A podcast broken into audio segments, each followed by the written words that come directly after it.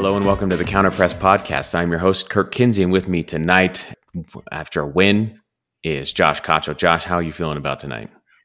I mean, after the you know the disappointing outcome the, of the last game, you know it, it's nice to kind of come in and see the team kind of come together and kind of just get back to the principles, right? Get back to the way that we're used to them playing. And obviously, it's it's always nice to see Vela get back on the scoring sheet because that, at the end of the day, is what you know what we pay him to do, right? And without given the way that the roster dynamics work in Major League Soccer, if you're um, you know if your if your DPS aren't hitting, we're we're in trouble. Right. Yeah, That's kind of been um, the theme for the last few weeks too. Mm-hmm. Mm-hmm. It has been a while, um, and I feel like this is probably the most complete game that they've played. Uh, again, we've talked about them, you know, having a half here. They had a, a half against Seattle that looked really good. They had a half against um, Colorado that looked really good. But other than that, it's like you can't really point to anything. I, this is the first game where you can look at it and say, start to finish, they looked really good. Um, and I don't think that's just playing against Dallas. I think I think there were legitimately good things about this performance that you can point at and say, okay, maybe this team has what they need to go on a little bit of a run, get a decent seat in the playoffs, and then compete. Uh, and we'll get into that stuff here in a second. Um, Josh, anything specifically that you want to call out about this game? I mean, obviously, I think to start off with, we have a we had a big change in you know shake up in the starting eleven, right? We had um, Kaye who didn't feature at all this evening. Um, I Mhm. believe he picked up a knock, is what I think the I saw, or maybe not. Maybe I'm mistaken. Um, so I, I, and I should probably disclose. I, I would I was at a meeting uh, for work, so I missed the first half. I've tried to catch up on it as much as possible before the show, but uh, if there was commentary before the before the broadcast, I definitely didn't catch it. Yeah, and I came in right as the game started, so I'm not quite sure if there's something specific that prompted the change. But um, yeah, so we had a midfield trio of Latif, Jose Cifuentes, and um, Atuesta. And then up front, we had the the big change at, at striker with Cal Jennings getting the start after impressive run of form um, with Las Vegas. Um, and so heading into the match, right, I think there Oh, be before that also, right at fullback we had a looks like a another switch there with uh, Kim Moon Hwan starting at right back over Mhm. Tristan Blackmon, and then Farfan getting another start on the left hand side, obviously with um with Shiki still at um the Copa Copa America. Copa- yeah Copa America uh, Mhm. with Ecuador. So definitely, I think some welcome changes to the lineup. At least you know at least from the LAFC Twitter perspective. Um, and just to get again, I think we're just itching for something a little bit different. See if we can't get some new flavor in there, given the struggles that we've had, you know, since you know over the course of the beginning of this season. And so, um, the one thing that you know that jumps out, especially, right, is what is the creativity that you get from from Kim Moon Hwan down the right hand side. And again, w this is something that we have been kind of waiting for, right? Where, where we are we Liverpool? Are we Manchester? Are we Manchester City? Right in terms of the style of play, and often we kind of get caught between the two, which means we're just not good, right? And it's it's kind Yeah. of what we've looked like earlier in the season, right? It's like you don't get the creativity from the fullbacks or the creativity from the free eights, you know, into the half space. So what we're stuck with is zero goals and losing games that we should definitely be winning, um, you know, or at least those are winnable games, you know, at minimum. And so heading into this one, right, it was interesting to see the pace that he brings on that right hand side, right, and what that does to kind of unravel the defense. Um, and then same thing with Jennings, right? He's like in the press, that guy, like it felt like for the entire first half, LAFC just kind of had them pinned down um, inside their own half, and you didn't really see Dallas really create anything of substance, you know, or even really advance the ball past midfield at times, right? They they kind of if LAFC turned it over like we sometimes do, just trying to create things in, in you know in the final third, right? You'd you'd see Dallas try to play something out and quickly, right? One of the midfielders or the center backs just cuts it out immediately, and then you, it's right back, you know, right back into an, another offensive set. And so I think we saw a huge discrepancy on shots on goal. It was like 19, I think, or shots in total Whereas like mm. I think LAFC led dramatically, and then I think they put eight shots on goal, right? Yeah. And had it not been for some heroics from um, Joe Maurer, I think is in goal for Dallas, right? This this game is probably worse than the you know than the score line really shows, and so yeah. So I mean, like I said, I th- I think it was a much better game plan. You know, like I said, it just it was a move away from the pattern of play that we've seen time and time again that, that feels a bit stale, right? That feels like it was it just needed a little something else. And when you have a guy like Juan driving to the end line, you know, or or just yeah, driving to the and making those cutbacks to an on on running Jennings or you know, or just that ability to play that ball with Vela. But it just seemed like as Vela makes that move inside one, it's just charging up the right hand side, which now opens up that that Atuesta de Vela ball, right? That we've mm. we've missed for the last two years, right? The you know Atuesta kind of just picks up the ball, and then as the right back charges down the end line, right? You see Vela creep inside, and it's just that picture perfect ball where he can make a half turn and then just get a you know get a look on goal, right? I think that's what you kind of see in that first on the first goal there.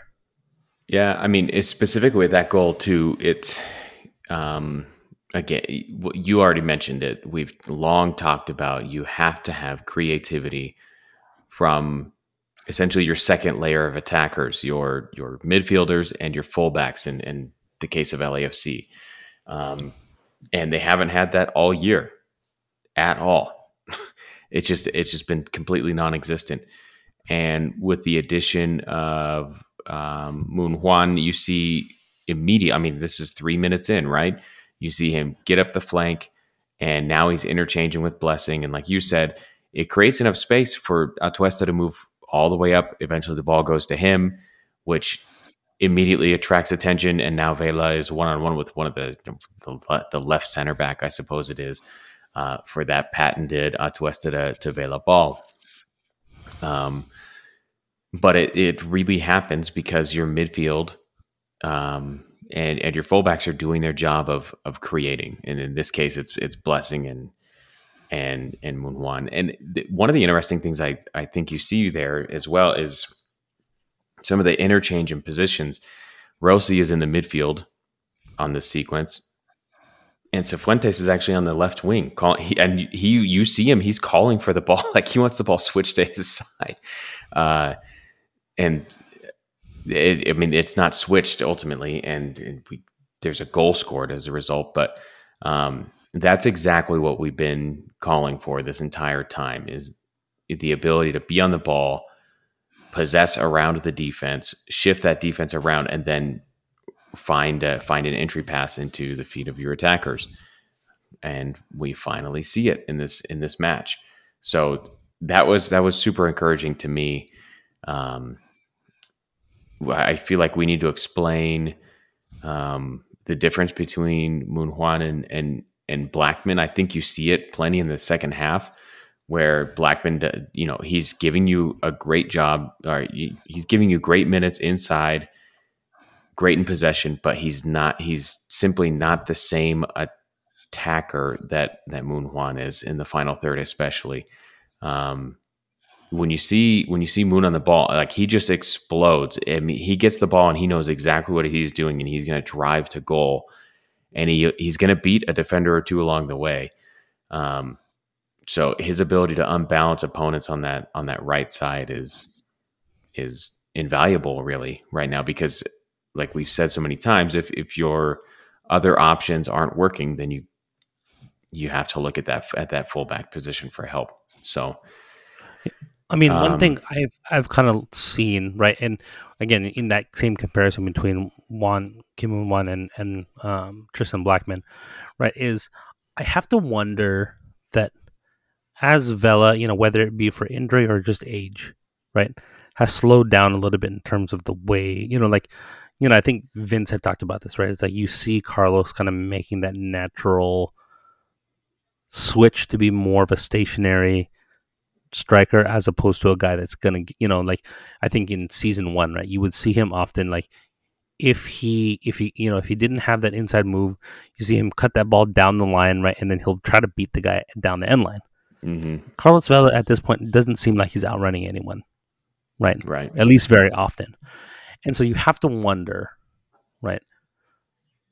Does you know obviously Blackmon not have you know like does does one given one speed down that right hand side right just offer you that little bit of lateral stress to now give him that much more space versus obviously you know now that he's like said tending to float inside more doing a little bit less in turn you know trying to pick up the ball in a little bit different spaces that i think we saw in season one especially in season one and two where i think you saw him do a little bit more where you you know like i said there's times where you like when was the last time you saw vela take the ball onto his right foot Mhm. right push to the end line and then cut the ball back in for rossi right Yeah. we used to Yeah, see that a little bit right a little bit more than you know actually quite a bit more than we do now We right saw it tonight on the left side with his assist Yes. to blessing, but hmm And and again, uh, like uh, whether that's due to injury or just you know a matter of age and time and whatever it may be, just kind of changing up the way that he plays a little bit. You know, everyone has to evolve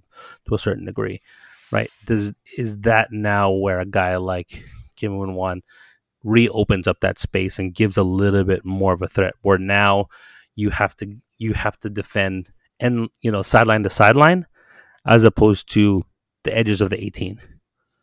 Yeah. I mean, if you think about it from the perspective of a left back who has to defend Carlos Vela, um, and there Tristan Blackmon is the guy that he's typically combining with on that on that right wing. There's like you said, there's no threat down the down that wing. So the defender can then cheat inside and just sit on the top of the 18 or in that area to make sure he doesn't cut back on his left uh, to hit that curling shot.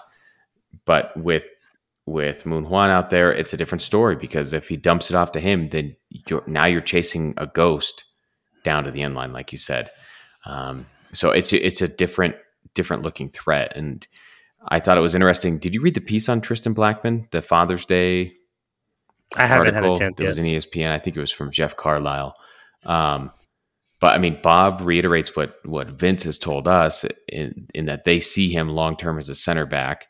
Um, and certainly when you have a guy like like Moon on the field, you can see okay, well, if this is the profile of of right back that they want, somebody that's super pacey and is going to beat everybody on the dribble, then that's not Tristan Blackmon, uh, who again we've long defended and who we still defend as a as a right back, but um, it does it does make sense if you're going to to shift to this three five two that we saw again tonight in the second half, then um, then Tristan Blackmon I think makes a lot of sense there because the things that make him a good right back make him a good right center back as well. Um, he's just not that. He's just not much of a winger at this level, which is what he used to be. Again, according to the art, he was always an attacking player, as fullbacks always are, and, and made the transition, I think, in college. But anyway, um, so I, I thought that was a positive sign. I thought Marco Farfan um, continues to look good in the left back spot. Um, I want to point that out to everybody. Our thing with Marco Farfan has always been that he is a left footed left back, and it was unfair to play him at the right back position. This goes back to when he was signed. We uh, people were saying that he was a right back, and I'm sorry, he's he is a left back. So Yeah, I mean, maybe in Portland's Christmas tree formation, it makes sense because those those fullbacks aren't going anywhere. yeah, they Right, covered. like- yeah, Their whole thing is that they're going to stay at Mhm. home and then they're going to launch balls down the middle to find Valeri in the middle, who can now Mhm. right find open up the transition game. But it's definitely not, you know, like his his role at at Portland was was not what we what we expect from the fullbacks here. yeah, Right. But what he's continuing to do now, and what obviously what we saw Moon do today, is what we've been lacking from Cheeky for a while now. Right? Yeah, I mean, you called it a saw- long time ago. With he's he's Cheeky's not giving you the Brad Smith uh, charging at the box runs or anything like that. And, and Yeah, I mean, which is weird because I feel like he has the when you watch him play, he like I think he has the skill and the pace to do a lot of it, but he just always feels hesitant, right? Like he's Yeah. unsure of you know like the one thing that I always love that you know, like always come back to Beta, right? Because for whatever reason, I just have a man crush on that guy and Yeah. the way that he played for our team. But the he you always had the sense that both him and Harvey knew when to go, right, and when to hold, right. hmm Cheeky, I feel like is thinking it.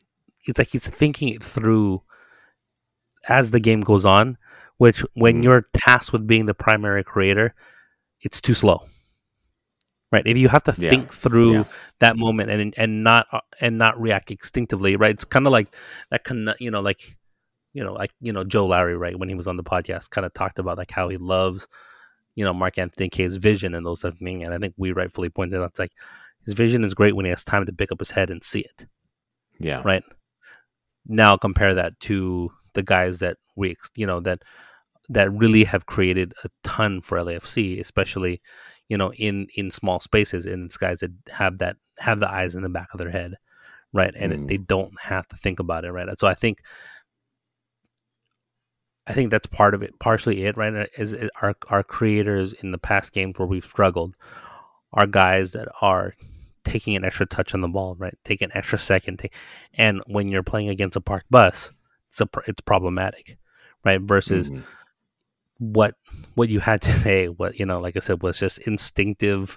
It was ex- instinctive. It was explosive, which now again creates the lateral stress needed to stretch the defense from sideline to sideline. That opens up those pockets.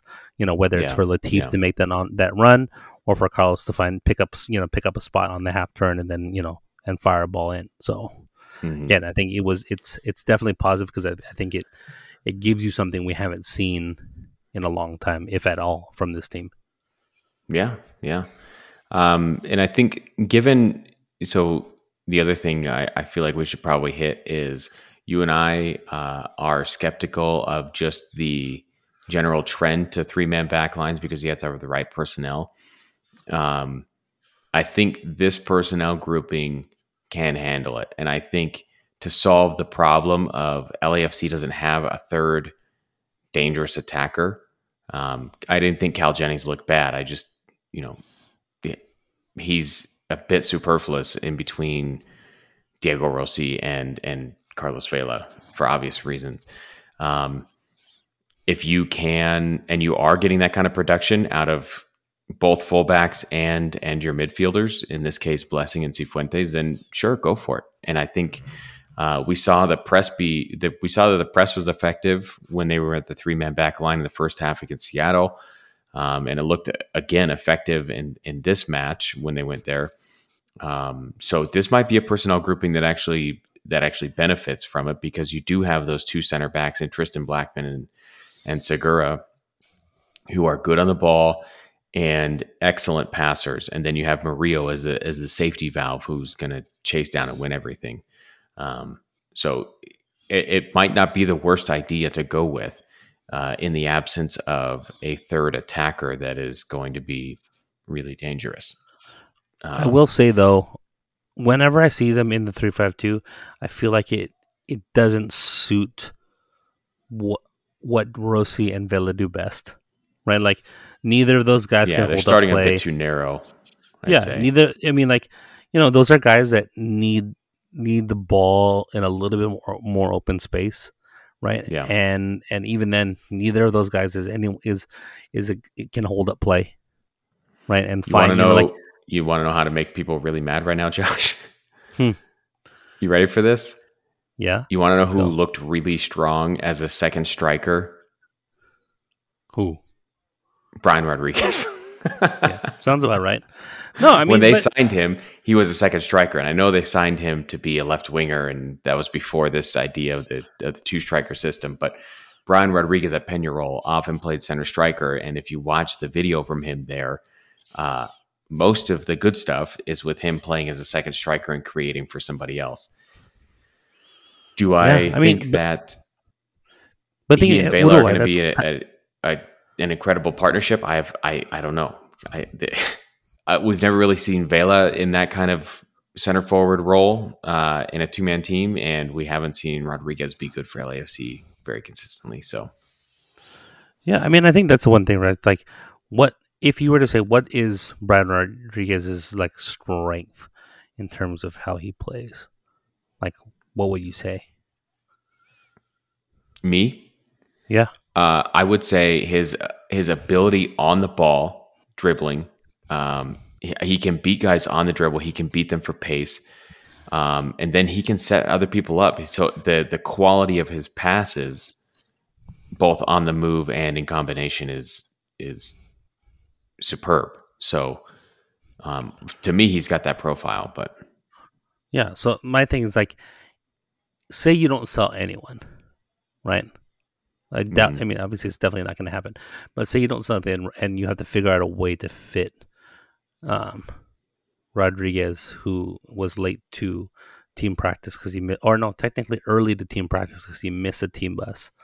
Um, he had to take, he had to take a taxi. yeah, took a taxi and then beat the team there uh, because he was listening this kid, to. Man, just get him a babysitter or something. Yeah, and so, but in that Sifu role, right, where he kind of just sits, like what what they were trying to get earlier on the season, in the four four two diamond. Mm-hmm, yeah. If you just have him there and just kind of having him distribute, that's probably his best spot, right? Kind of like that that East, you know, like when Real Madrid would do it in the in the four three three with Isco cutting in underneath and actually utilizing him well. Um, right, that's his probably his best role when you have, and then just have three midfielders that just eat up, you know, just eat, eat up any type, any opportunity yeah. or any, you know, just clean it all up. Right, I think Coutinho did that for you know, for um, Liverpool at times before they mm. let him go right? It again, like I mean, the issue is that it, you become somewhat of a one trick pony, right? And it, it's a, it's what they what do they call it? a luxury? It's a the ten in modern football is kind of a luxury position, right? Like yeah, yeah. where does does Mesut Ozil fit in with in today's game, right? The guys, mm. right? So that that to me is is kind of where I see, unfortunately, where I see the direction of his game going. Where I, I don't know if he has does he do enough to warrant you know is it a big price tag on that left hand side the way that you expect those guys to play right the eden hazards taking the ball in cutting inside and then yeah. doing something with it well i mean we've talked about this before about the the fact that he's not he's he's a left winger yes he hasn't looked great on either wing in the 4-3-3 for us and where he does look the best um, which obviously this Copa America is is proving us a little bit wrong on this or whatever it is. He's not, he's not playing for for Uruguay right now. But where he has looked best is with the Uruguayan national team on the left wing, more as like a just a left midfielder in a 4-4-2. Um, so your pickings are slim on on teams that are running that, right? He can't play for the Swedish national team. Uh, he's not gonna he's not gonna fit at Atleti. Um, so there's uh, there's not a whole lot. I mean, wherever Jose Mourinho goes, you could you could maybe link up with him. But um, did Jose get hired? Is he is he Inter? Roma. He's a Roma. That's right. Yes, he's not going to Roma. So yeah. So um, here's my question. Anyway, does Brian Rodriguez become the most expensive left back in the history of the world, or at least in the history of Major League Soccer? Because at the right oh, things are going, that's man. about all. Oh, it's about what he's shown, right? I don't know. I did. I've never really paid attention to his defending, so it could be interesting. His press but, was okay, but I mean, you know, yeah, we're way down. We're, we're way down the river now. Talking about Brian Rodriguez playing left back. Um, all right, let's get it back. There's there's another thing that I want to talk about tonight. Uh, obviously, we've made a lot of Mark Anthony Kaye. he was conspicuously missing for whatever reason um, that we have yet to determine. But Jose Cifuentes looked really good. That midfield looked much more active. Uh, I already mentioned on the first goal, Cifuentes is swapping positions with people. He's out on the left wing. Rossi's come inside. Uh, this is one of those things. This is a a principle of positional play is that you are going to combine and move and switch positions with people um, just to keep the defense guessing on what's going on and keep them keep them chasing. Um, so that was the first thing that I noticed about his game. The second, I think it's in the first half, he picks up a ball around midfield, intercepts a pass, and where we would normally see an LAFC player turn and immediately fire, right? This is what we all talked about with Mark Anthony Kaye. Turn and immediately fire a pass somewhere. He turns, and looks, doesn't see anything but green grass. So he carries. He carries the ball, drives, drives, drives up to the 18. Still nobody has marked him. And so he just fires a shot on target, forces a save. That is something that we, I don't think, have ever seen from LAFC's midfield. Somebody that's going to get on the ball, maybe from Lee Nguyen, but I don't feel like Lee was taking shots like that. Um, who's going to get on the ball, win it, and advance. Like that was, it was a smart decision. And we just haven't seen that too much from the midfield lately. Yeah, I think I think it was the maybe the last time I think LAFC played Dallas in like 2019, where you saw. I think we I think we pointed on the podcast right. It's the Lee Nguyen. It's back back to goal, or you're facing your own goal, post up and then turn right, and then drive the ball field into space. Yeah, right, and you know with with the way that Sifu's playing, right, is I mean again it's like what Vince told you know, like Sledden was telling you in your, in the DMs about how Sifu is questioning is Sifu potentially that guy who can now play that Ross Barkley role, right, and drive that ball into space and yeah. do things with yeah. it.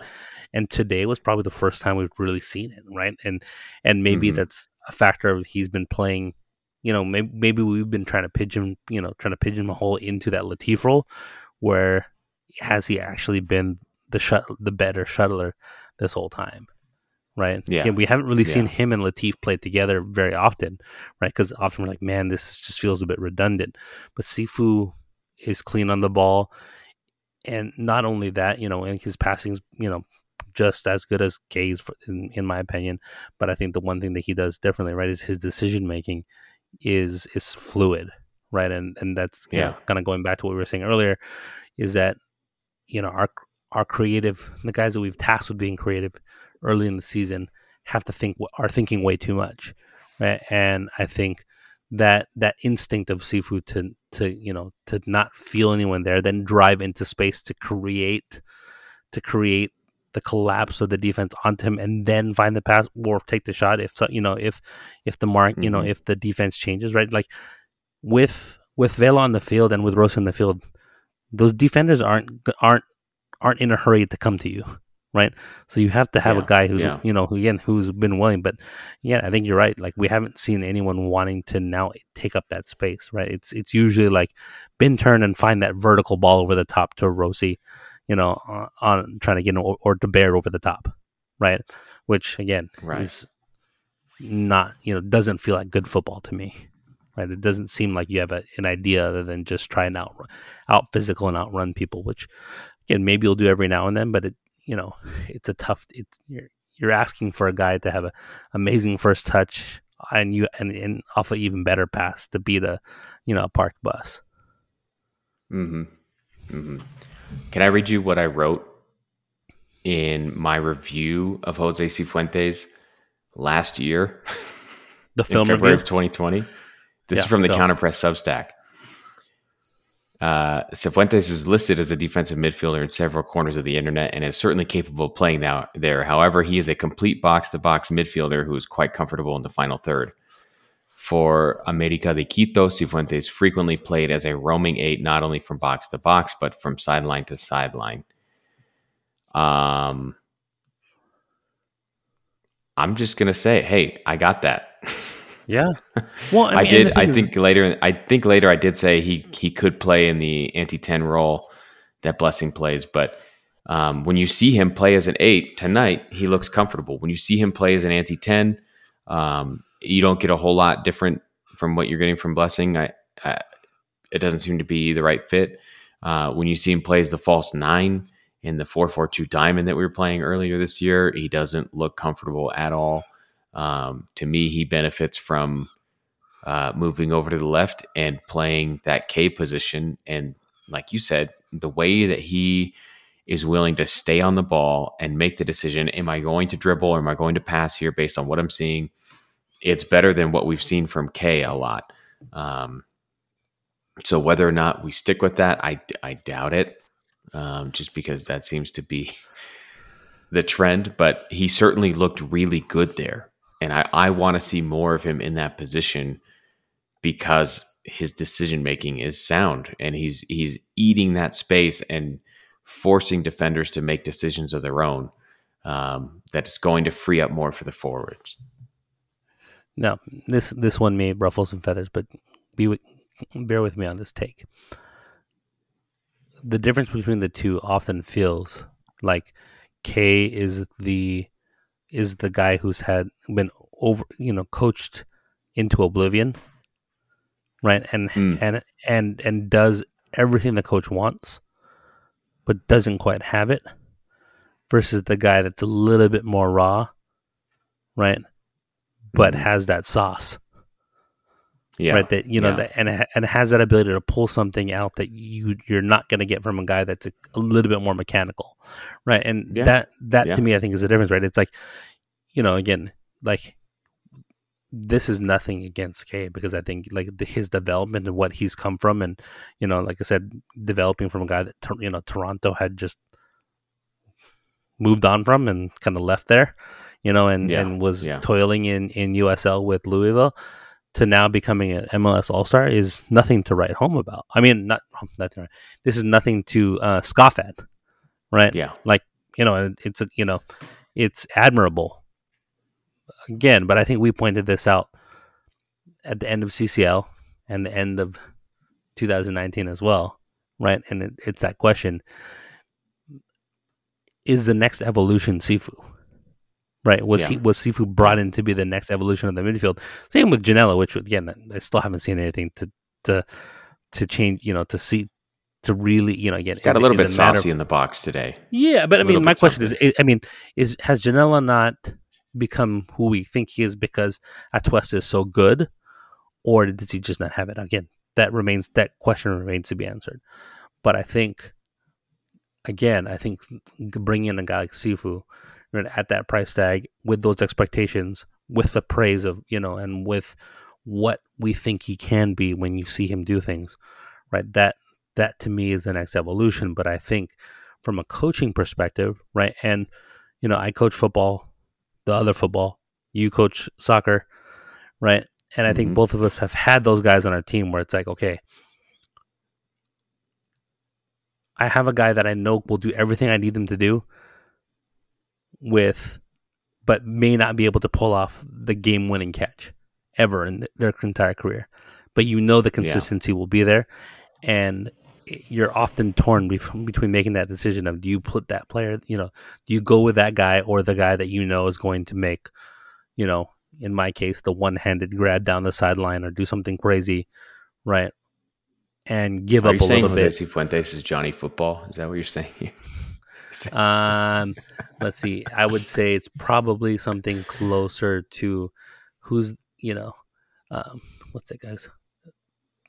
The what's the receiver from um, Julian Edelman versus you know, um, Cal, um, what's his name, Ocho Cinco, right? okay, yeah, yeah, right. You're gonna get production from both right? But mm-hmm. one is going to be perfect route running, one versus one just got sauce, right? Yeah. And yeah. again, the question in in a team that's lacking a little bit of that, I don't know. You know, like I said, I think to a certain degree, it's like Bob is is Bob so rigid in his coaching, right, that the team has become overly mechanical. Yeah, yeah. And no, and I, th- not, I think that's a I think that's a fair question to ask you know? Because um, i think that you know again you see it in you know you see it in a lot of things where it's like you know sometimes you know, you, you just have to let let someone take over right? As opposed mm-hmm. to being overly married to we ha- this is this is this is how we play the game. Yeah. Well i mean again you see it when i when i saw that when i watched that play from Cifuentes where he again he intercepts the ball my first thought is like I start looking at all the different runners that he's going to turn and hit because that's what I've come to expect from them, right? Win the ball, pass away from pressure. And in this case, there was no pressure. So he rightly decides, no, I'm going to carry this ball until there is pressure. And it never came. So he just shot. Um, whereas I feel like when, if you were to watch Kaye play that, it's, it's hard to prove a negative. I get that. But what I anticipate him doing is win that ball and then try and play that immediate killer pass from 30 yards away in between in, in between defenders it just gets cut out. Um, and we all kind of roll our eyes again like ah here we go again just giving up the ball. Um, whereas Cifuentes just says no I'll, take the space. You guys gave it to me I'll take it. So um, I, I I think that's a I think that's pretty good where where Kaye's been coached up from uh, his position in USL to be an MLS All Star. It's what has made him so good. Is I I think that he's implemented Bob's Bob's principles of play, and maybe maybe there's a it's a little bit too rigid for him now. I I don't I don't know. Um, anything else you want to talk about tonight, Josh? Before we get to questions. Yeah, one last thing. Um, I want to talk about Thomas Romero in goal uh-huh. because this team feels infinitely more comfortable passing back to him than they did with Pablo. Yeah, like yeah, a hundred times more. Where I you saw it, you actually saw it happen, as opposed to them. You know, like at not once did I see Eddie Segura having to stand next to Romero to go kick the ball seventy yards, right? Like yeah. again, which has been frustrating because again, like I think I think it takes away from the ability to to now stretch, you know, to now stress a yep. block. You know, again, Dallas wasn't engaging, right? They're sitting back, you know, trying to absorb as much pressure as possible. And so, you know, you need to untie them a little bit and having a guy who's comfortable with the ball at his feet, right? Maybe he's not the shot stopper, but again, when you're playing in a playing against a team like this, maintaining possession and then being able to cycle possession in that way, right? You just it, it just felt seamless, right? For a guy to step in and feel that comfortable with with you know again three or four times, right? You had a, a pass back from one of the midfielders to to um, you know whether it be Segura or Murillo, who now fires it back to Romero. Romero takes a couple touches, lets the defense actually come in towards him, and then fires mm-hmm. that ball back, mm-hmm. right? Whereas normally, anytime that ball is anywhere near Sisniega, it's going either into the stands or just launching it back downfield for yeah. you know like and and, and yeah. praying that the counter press actually you know now you know that our namesake comes on and and and does right. what it does yeah i think uh, um it's got it's got to be i mean bob talked about it on saturday the fact that he was going to be rotating that minutes were being actively managed for this stretch here where they have three games in seven days um, and eyeballing skc uh, i imagine that's one of the reasons we saw a lot of starters not involved. So it will be interesting to see what happens. I, I you have to assume Sisniega is coming back in on Saturday, but it'll be interesting to see how the team reverts to you know hoofing it long off of goal kicks instead of trying to play through the back. Uh, Romero does uh, does give me the heebie-jeebies sometimes when when he's coming out, or you know, it's is he scares me a little bit in goal more than Sisniega does, but um, playing with the feet is certainly not a weakness of his. So, all right, ready for some questions? Let's do it. All right, first one for Black and Gold takes. Uh, at Black Gold takes, can Murillo be too confident at times? Personally, I think we need him. I need excuse me. Personally, I think we need more confident players like him, Josh.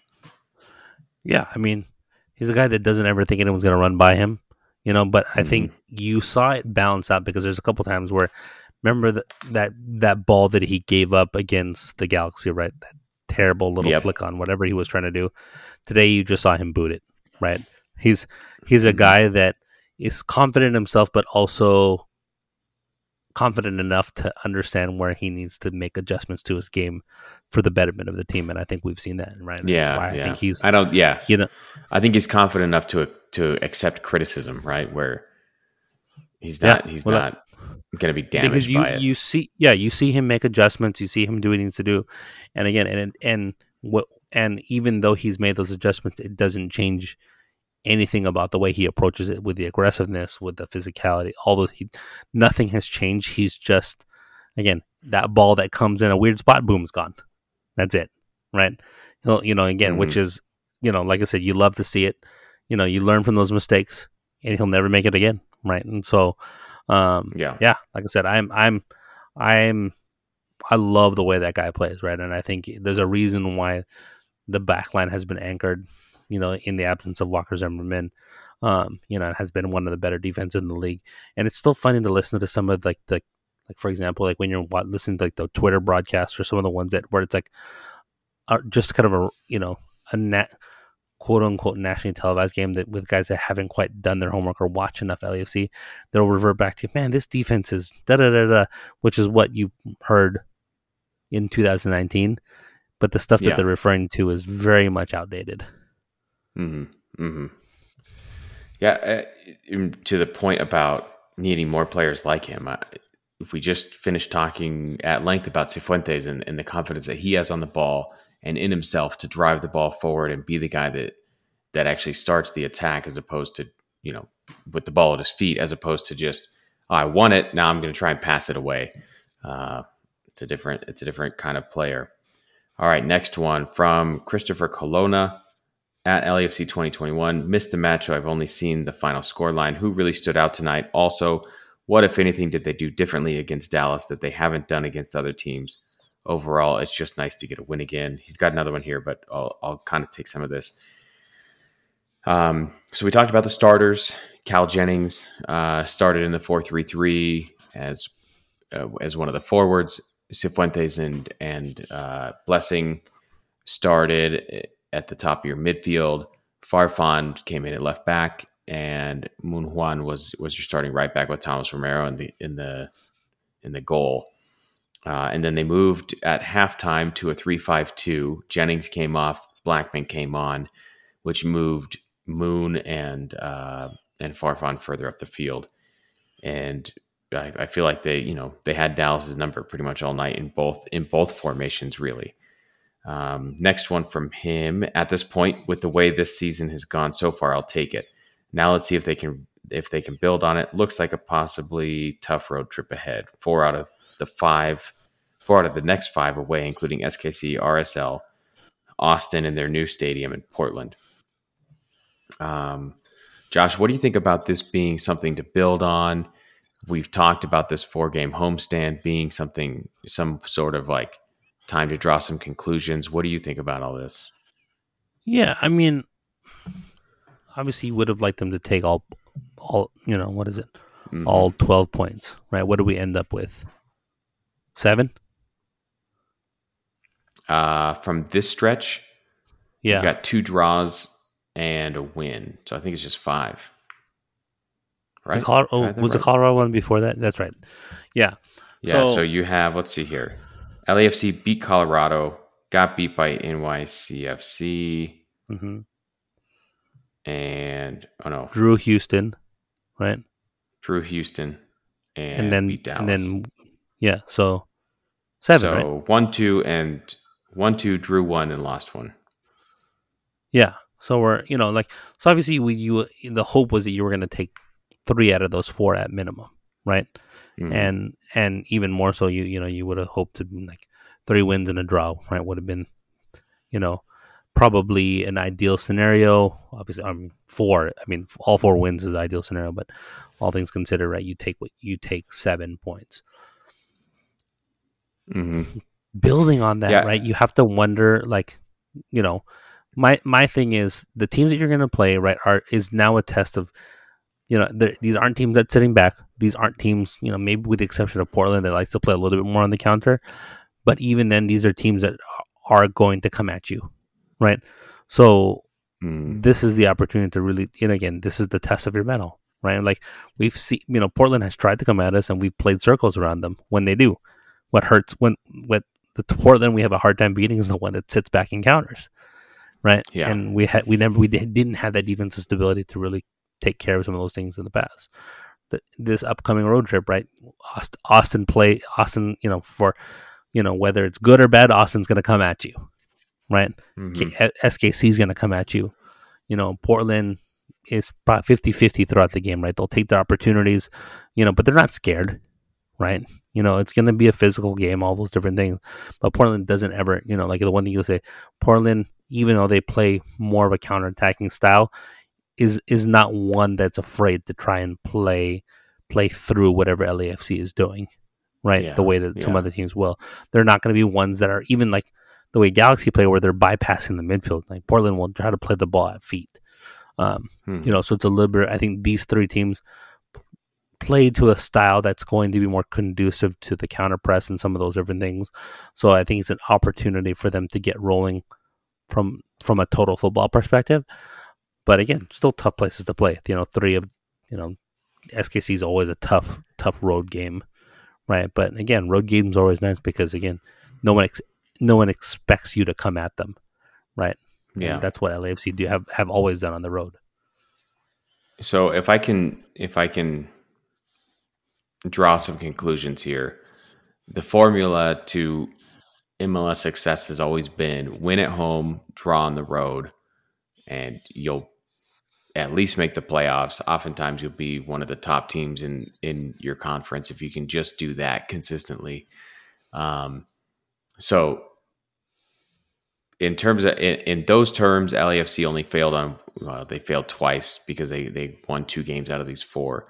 What I will I think the conclusion that we can draw is that LAFC is going to lose and draw in games that they should absolutely win. They probably should have beat NYCFC even though they didn't look good.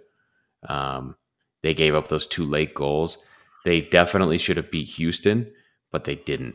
So like I think that's what you can. Those are the conclusions that you can draw. Is um, sometimes they're going to put it together and they're going to hold on, and other times they're they really will just fall apart and and can see and drop points basically. So anyway, let's get on to our final questions here. We have a couple from well, a couple tweets here from Alistair Christie at Christie Alley. Moon was clearly better in the 3-5-2. He's not a good defender positionally or good crosser, but a confident dribbler. Tristan showed why he should start in defense all the time when he came on. He also adds some much needed size to the back line. Yeah, I, I mean, I don't think we disagree here. Moon in the 3-5-2 looked extremely comfortable um, and effective on that right wing. Um, and Blackmon, as we said, looked good as that right center back. He's got the right tools for that.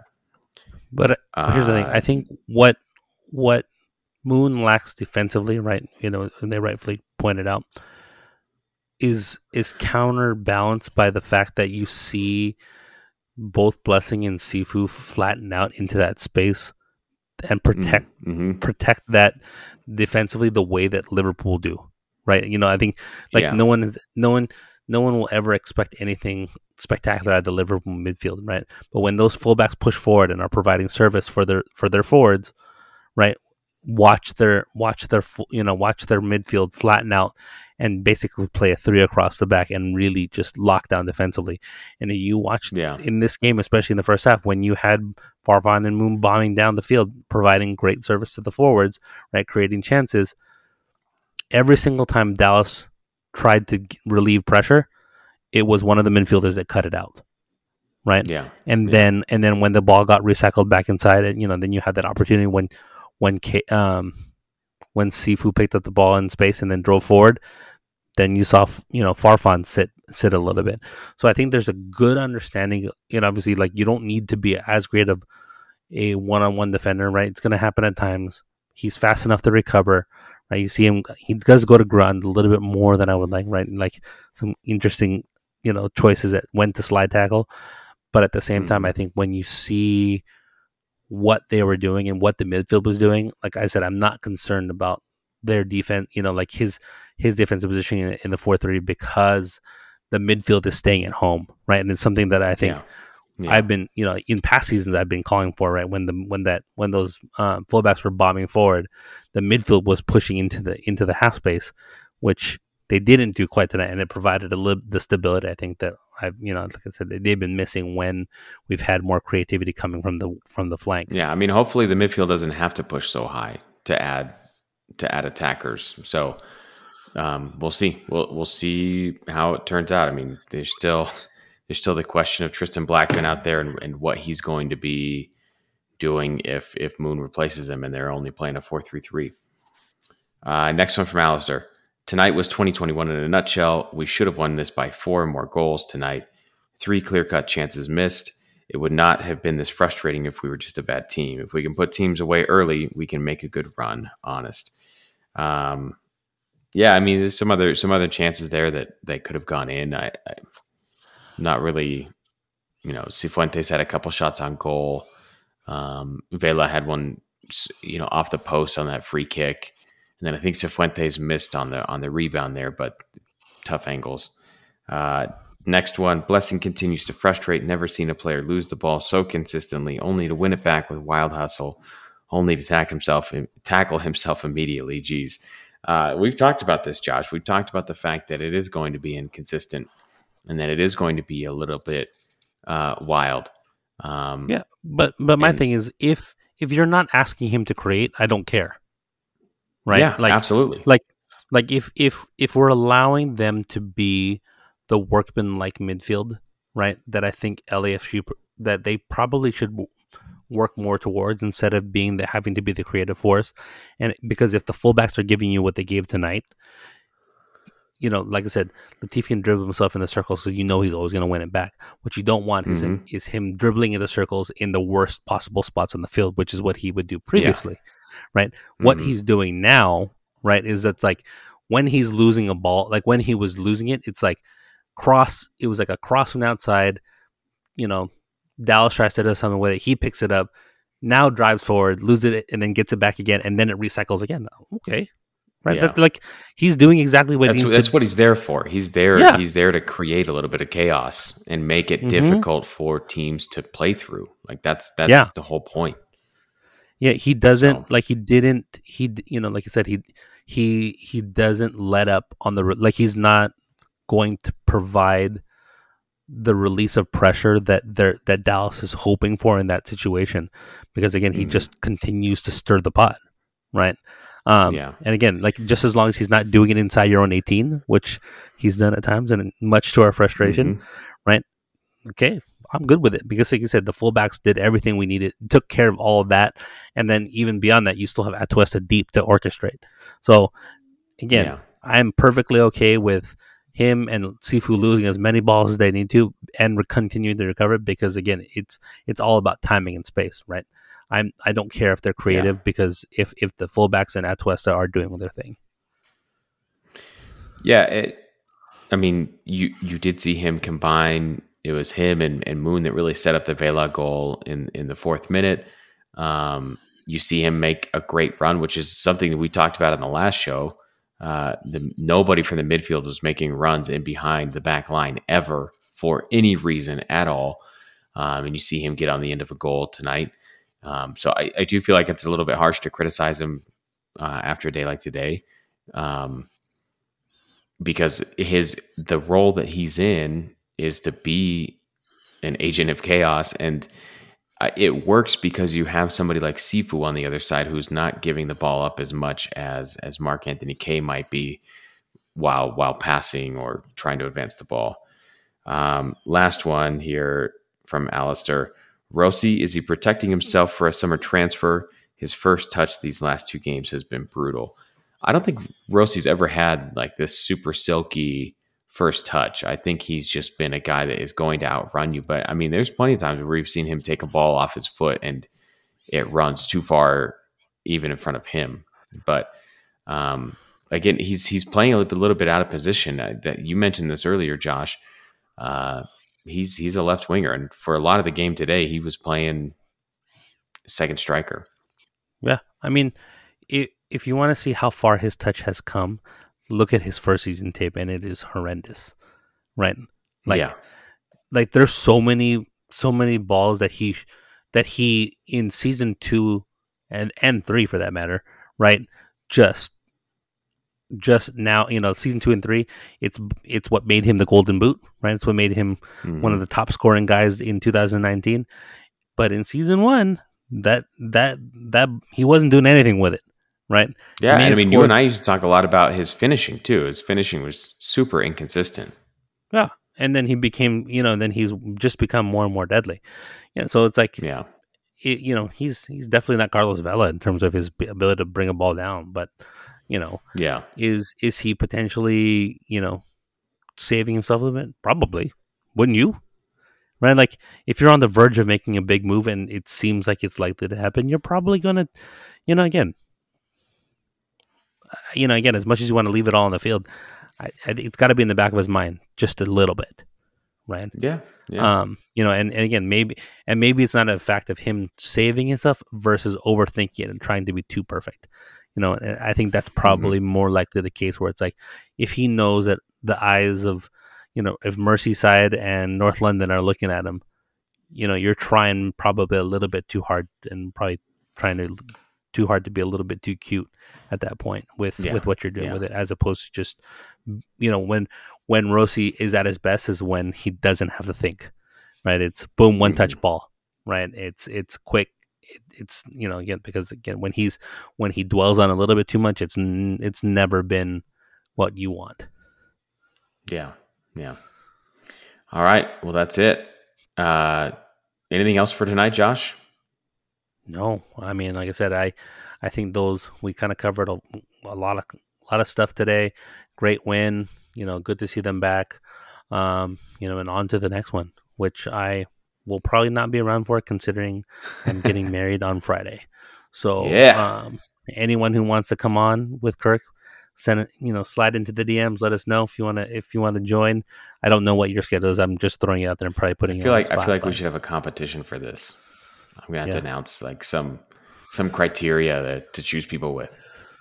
Yeah. So, but yeah, if you, if you are interested, let me know um, because I will need uh, a partner for Saturday against SKC because Josh is getting married. Congratulations! Yeah. Joining the club, man. Joining the club. I'm not going to make you give out your Twitter Twitter handle because I don't want people to find you for the next couple weeks. So yeah. All right. You no, can follow the show at counterpress underscore. You can follow me at Kirk Kinsey. Do not follow Josh right now. He's busy with other things. Good night.